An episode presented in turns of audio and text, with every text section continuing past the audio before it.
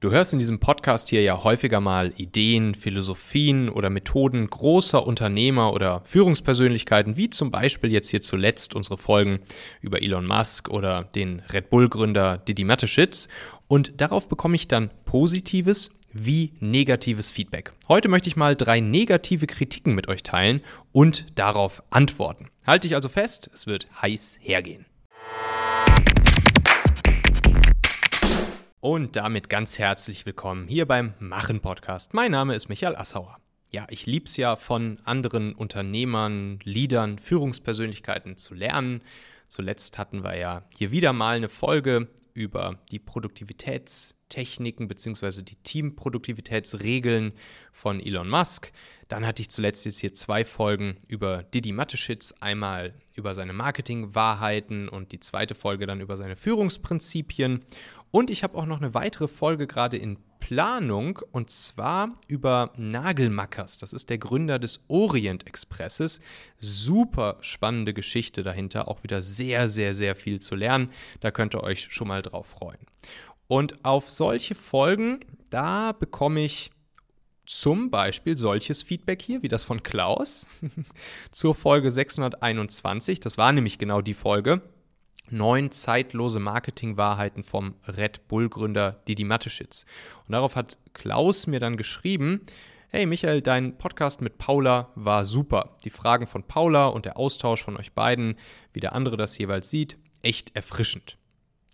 Oder zur Folge 616, das war die Folge über die sechs Regeln der Produktivität von Elon Musk. Da hatte Mariella mir eine E-Mail geschrieben als Antwort. Und sie schrieb dann, ey Michael, ich finde großartig, dass du so denkst und dass du für alle anderen, die zu viel von den Medien und von äh, äh, und, und sich zu viel von den Medien und von dem Neid verblenden lassen, die Leistung erkennst und die Beispiele für Erfolg nennst. Bravo, weiter so, Mariella. Ne, ich, ich hatte da so ein bisschen auch äh, ja, meine Meinung dazu gesagt, dass Elon Musk ja gerade auch in den letzten Wochen und Monaten, insbesondere von deutschen Medien natürlich auch ja, ziemlich gut einen drüber bekommen hat, die ganze Twitter-Geschichte und so weiter.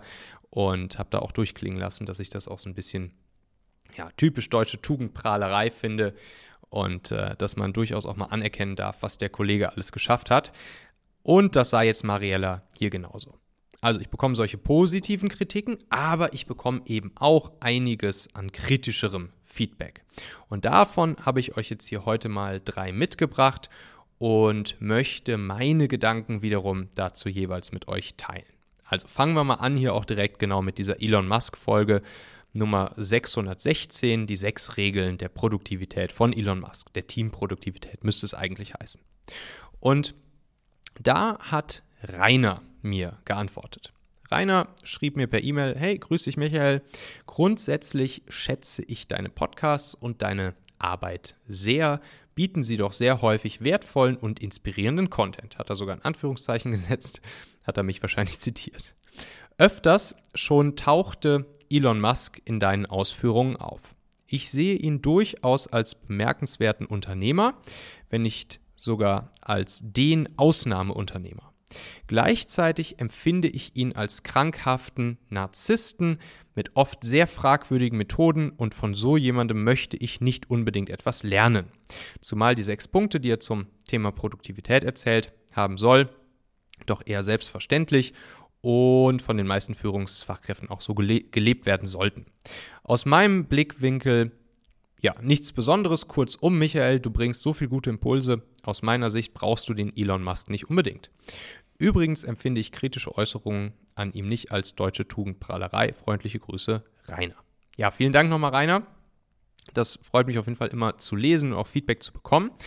Und ja, ich habe dann natürlich auch mal drüber nachgedacht hier, als ich so deine E-Mail gelesen habe. Und diese Gedanken, die möchte ich jetzt hier einmal mit dir, Rainer, und natürlich auch mit euch allen teilen. Also, natürlich ist so ein Typ wie Elon nicht normal. Ne? Wie könnte er auch? Wie kann man ein Unternehmen oder solche Unternehmen wie PayPal, Tesla, SpaceX, The Boring Company, jetzt Twitter führen und Spacelink und was er nicht noch alles in Pad hat? Wie, wie kann man so etwas aufbauen und führen? Da muss man verrückt sein. Und das ist ja auch so ein Pattern, was man bei sehr vielen der allermeisten großen Unternehmer in der Geschichte so beobachten konnte. Ne? Also Steve Jobs soll ja auch nicht der einfachste Charakter gewesen sein. Jeff Bezos, Amazon, selbst solche Kollegen wie Ferdinand Porsche oder Gottlieb Daimler, die Grenze zwischen Genie und Wahnsinn, die ist bei solchen Zeitgenossen einfach oft unklar. Und ich persönlich finde, dennoch dürfen wir hier unbedingt immer wieder die Botschaft vom Botschafter trennen, beziehungsweise das, was wir lernen können von der Person oder von dem grundsätzlichen Charakter der Person trennen. Denn wenn man, finde ich, so einen ganz unvoreingenommenen, nüchternen, rationalen Blick auf das wirft, was solche Personen getan haben, dann finde ich, kann man immer etwas davon mitnehmen, kann man immer etwas davon lernen. Und selbst wenn man jetzt vielleicht den Charakter von einer Person nicht mag oder als ja, als vielleicht sogar als krankhaften Narzissten ihn abstempelt. Was ich übrigens, zumindest so wie ich das mitbekomme, bei Elon wahrscheinlich nicht tun würde. Aber selbst wenn man, wenn man das so sieht, dann gibt es immer trotzdem noch irgendetwas, was man mitnehmen kann, was man ganz nüchtern für sich in sein Körbchen des Lernens legen darf, finde ich, und das für sich anwenden darf. Natürlich gibt es auf der anderen Seite genauso viele Sachen, wo man sagt, nö, das ist nichts für mich, das kann ich nicht für mich mitnehmen, da kann ich nichts draus lernen. Aber ich glaube, wer der reichste Mann der Welt ist und solche krassen Unternehmen aufgebaut hat und gleichzeitig führt, von dem kann man, also ich meine, es ist doch eigentlich total logisch, dass man von dem was lernen kann.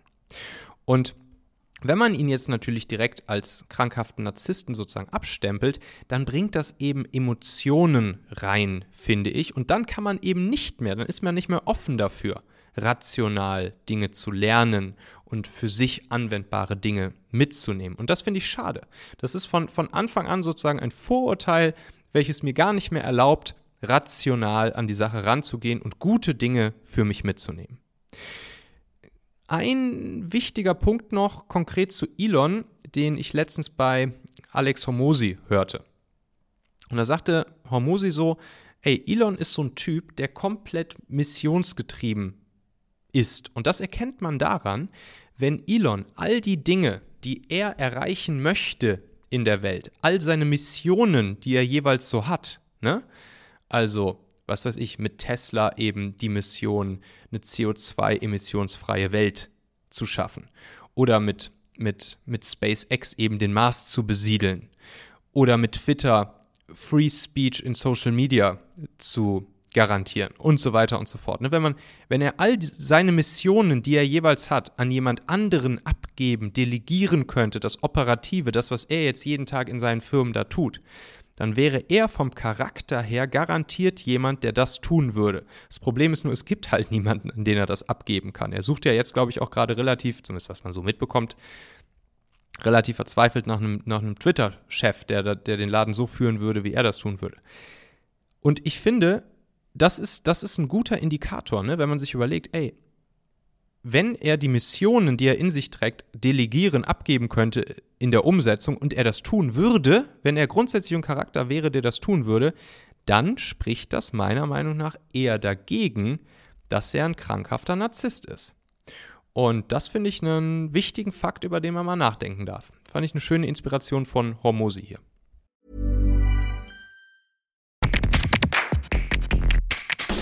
Meine lieben Podcast-Hörer, wenn dir gefällt, was du hier regelmäßig hörst, dann würde ich dir empfehlen, auch hin und wieder mal in meinem YouTube-Kanal vorbeizuschauen. Dort bekommst du dann nämlich solchen Content hier nur eben zusätzlich noch auf der Bildspur. Ich zeige ja immer viele Praxisbeispiele, Erklärgrafiken und Vorlagen, die du sofort für euch anwenden kannst. Ich habe einen Kurzlink eingerichtet, der dich direkt zum YouTube-Kanal bringt unter xhauer.com/yt für YouTube. xhauer.com slash yt. Klicke dort gern einfach auf Abonnieren, so siehst du dann auch automatisch einmal pro Woche, wenn ich ein neues Video rausgebracht habe und kannst einfach entscheiden, ob du es dir ansehen möchtest. Wir haben für die nächsten Monate unglaublich wertvolle Folgen geplant. Der Content-Kalender, der platzt praktisch aus allen Nähten, lohnt sich, versprochen. xhauer.com slash yt. Ja, nächstes Feedback zur Folge 621. Übrigens, wenn ihr die Folgen hören wollt, könnt ihr natürlich einfach mal runterscrollen hier im Podcast Player 621. Das war jetzt eben die Folge mit den neun zeitlosen Marketing-Wahrheiten vom Red Bull-Gründer Didi Mateschitz. Ich fand es wirklich eine sehr schöne Folge und gab auch viel gutes Feedback dazu. Aber jetzt hier, wie gesagt, nochmal das kritische Feedback. Und zwar Robert. Robert ist tatsächlich ein Kollege, der sitzt hier bei uns im selben Büro und der hat mir dann aber erst auf, äh, auf LinkedIn geschrieben zu meinem Post zu der Folge. Und dann haben wir auch nachher noch mal kurz im Büro ein bisschen drüber gequatscht. Und im Prinzip war sein Kommentar, den er mir erst bei LinkedIn geschrieben hat: Hey, der, der Mathe-Schitz, der Didi, der Mann verkauft Gift und finanziert die AfD von Austria. So. Und das war so sein Kommentar dazu, dass ich eben, dass ich eben, ja, die Folge rausgehauen habe und, und eben neun Learnings, neuen Erkenntnisse, neuen Inspirationen wirklich aus seiner Biografie mitnehmen konnte. Ich hatte seine Biografie gelesen, die übrigens nicht irgendwie Autobiografie irgendwie geschönt von ihm war oder so, sondern die komplett unabhängig über ihn geschrieben wurde. Und da habe ich eben diese neuen, neuen Marketing-Wahrheiten, die zeitlos sind, meiner Meinung nach, mitgenommen. Und ich finde in dem Kommentar, den, den Robert mir hier da, dann dazu gegeben hat, auch da sind mir wieder einfach zu viele unreflektierte Emotionen drin. Ich vermute zumindest, dass Robert sich noch nie tiefer mit Mateschitz auseinandergesetzt hat und wahrscheinlich auch nicht seine Biografie gelesen hat, so wie ich das jetzt hier eben getan hatte. Sondern ich denke, dass er einfach irgendwas nachplappert, was er mal irgendwo, vielleicht in irgendwelchen Medien oder in irgendwelchen Kreisen sich erzählt wurde, was nicht unbedingt stimmt. Ne? Und hätte er vielleicht mal seine Biografie gelesen, die ihm auch übrigens durchaus kritisch über ihn berichtet und jetzt nicht nur irgendwie eine Lobhudelei an ihn ist, dann hätte er auch gelesen, dass, dass, äh, dass Mateschitz eigentlich ein sehr unpolitischer Mensch war und das, das auch immer wieder sehr stark betont hat. Und wenn er sozusagen seine politischen Brücken geschlagen hat, dann vor allen Dingen wohl, zumindest so wie ich es eben aus der Biografie jetzt kenne, in Salzburg gegenüber da sozusagen der Lokalpolitik und eben vor allen Dingen auch so dem, dem Bürgermeister und, und den Landeshauptmännern oder wie, wie die jetzt genau heißen. Und, ähm, und das vor allen Dingen natürlich deshalb, um da sozusagen als lokales Unternehmen irgendwie ja, mitspielen zu können in der Politik. Und ja, dann fragte Robert mich noch, ey, Michael, weißt du eigentlich, wie viele Menschen Mateschitz getötet hat? Und habe ich nur irgendwie, ja, kurz perplex irgendwie ein bisschen darauf geantwortet, nee, weiß ich nicht. Aber habe ich mir dann gedacht, wahrscheinlich weniger als die Zigarettenindustrie, mit der ich dich immer unten vor der Türe sehe, Robert. Und ähm, ja, das ist dementsprechend auch hier wieder für mich eine recht emotionalisierte, schon fast Opferdenke. In meinen Augen wäre es schlauer, sich einfach nüchtern über eine Person zu informieren und dann auch hier wieder sich das Gute, die guten Parts, die man erkennen kann, die inspirierenden Parts, die man erkennen kann, für sich zu nehmen, den Rest, das, was man nicht gut findet, einfach liegen zu lassen, das Gute für sich selbst zu modellieren oder ja, anzuwenden, vielleicht ein Stück weit nachzumachen, zu adaptieren auf seine persönliche Situation und das Schlechte einfach als Schlechtes zu verbuchen und es hinter sich zu lassen. Und auch hier wieder die Botschaft vom Botschafter zu trennen und einfach ganz rational zu gucken, hey, so ein krasses Ding, wie der Mathe-Schitz aufgebaut hat, was kann ich dafür für mich mitnehmen, für mich lernen und hier vielleicht bei mir anwenden, das, was ich gut finde, das nehme ich mit. Das, was ich nicht gut finde, das lasse ich einfach liegen. Das war im Prinzip auch das, was ich hier mit den neuen Marketing-Learnings gemacht habe. So lernt man, wenn, wenn man direkt von Anfang an sagt, nee, der Typ, der hat irgendwie, was weiß ich, der tötet Menschen und der unterstützt die AfD von Austria und der ist grundsätzlich ein, der ist, der ist grundsätzlich scheiße. Ja, natürlich. So lernt man nicht hinzu. So lernt man nicht von den krassesten. So entwickelt man sich nicht selbst weiter. Und wie bei Elon schon gesagt, dass bei den krassesten auch die Grenze zwischen Genie und Wahnsinn oftmals sehr, sehr, sehr fließend ist, das ist sowieso klar. Ne? Das ist eh klar. Und deshalb, wenn man das einfach nüchtern für sich verbucht, ich glaube, dann kann man sehr viel von solchen Leuten lernen, zumindest das, was man eben lernen möchte und lernen kann und für sich selbst adaptieren kann. Jo, dann habe ich zu derselben Folge, zu der Mathe-Schütz Red Bull-Folge, habe ich noch ein Feedback von Falk bekommen. Und Falk schrieb mir dann eine E-Mail, sagt, hallo Michael, ich habe immer mal wieder ganz interessiert deine Beiträge verfolgt. Was mir bei allem fehlt, ist die grundsätzliche Ethik, die wir dringend in unserer Businesswelt brauchen, um überhaupt eine Zukunft zu haben. Den krassen Weltkonzern, also hat er mich jetzt zitiert, der krasse Weltkonzern, der, um von der absehbaren Klimakrise zu profitieren, knappe Trinkwasserquellen auch in Deutschland aufkauft, als leuchtendes Beispiel darzustellen, empfinde ich wenigstens als gedankenlos.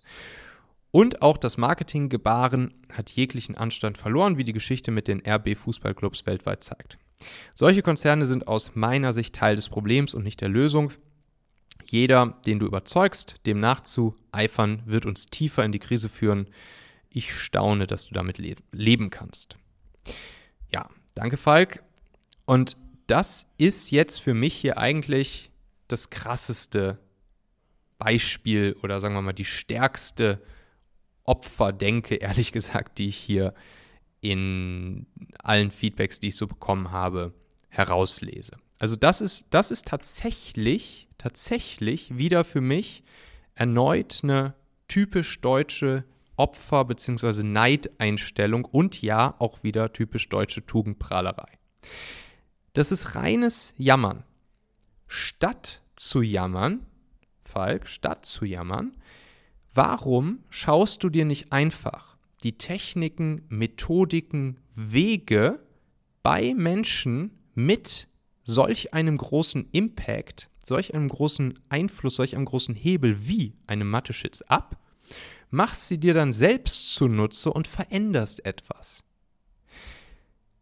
Es geht ja hier nicht darum, dass du das Was nachmachen musst, also du musst nicht Trinkwasserquellen anzapfen, du musst keinen Fußballclub übernehmen und auf links drehen und so weiter und so fort. Aber du kannst ja nicht abstreiten, dass der Kollege einen enorm großen Erfolg, enorm großen Impact, zumindest mit dem, was er für gut befand, hatte. Warum gehst du nicht hin und nutzt solche Techniken, Methoden und Wege, die du bei anderen Menschen siehst, die viel, viel, viel, viel Impact in der Welt haben und verfolgst damit deine eigene Mission und bringst was auf die Straße? Warum jammerst du, statt zu machen? So wie zum Beispiel Elon sagt, hey Leute, ich will den Planeten hier von CO2 und Verbrennungsmotoren befreien. Zack, Tesla. Oder wie ich es hier in meiner klitzekleinen Mission mache, eben versuche doch etwas Nachhaltiges in dieser Welt zu hinterlassen, in diesem winzigen Einflussbereich, den ich hier habe, nämlich mehr ja, unternehmerische und Businessbildung in der Gesellschaft irgendwie zu ja, hinterlassen und vor allen Dingen mit dem, was wir bei uns in der Firma tun, KMU, dem Mittelstand in Dach, jeden Tag dabei zu helfen, auch in Zukunft noch eine Rolle auf der Weltbühne zu spielen, weil, Falk, ich bin der Meinung, dass das am Ende für Freiheit, Frieden und Wohlstand sorgt, wenn wir einen starken Mittelstand haben, wenn wir starke Unternehmen haben, wenn mehr Menschen Ahnung von Business und Wirtschaft haben. Und das wiederum, Freiheit, Frieden und Wohlstand, sorgt dann wieder schlussendlich dafür, dass wir uns auch Klimaschutz leisten können.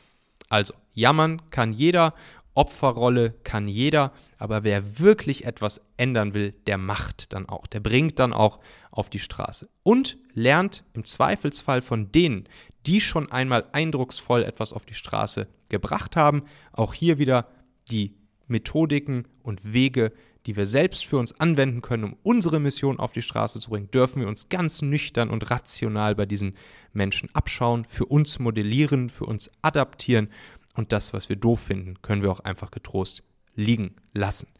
Die Botschaft vom Botschafter trennen.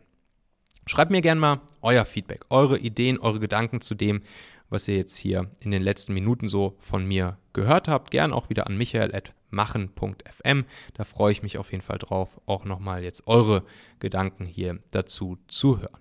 Ja, ansonsten hören wir uns wieder in der nächsten Folge. Schaut gerne auch nochmal hier bei unserem YouTube-Kanal vorbei. Einfach mal bei YouTube Michael Asshauer oder Machen eingeben. Und äh, da gibt es dann ja auch noch immer ja, das Ganze hm, einmal pro Woche ein Video, auch noch dann eben mit Bildspur dazu, häufig noch am, am, am Flipchart oder am Whiteboard oder ein paar Grafiken dazu.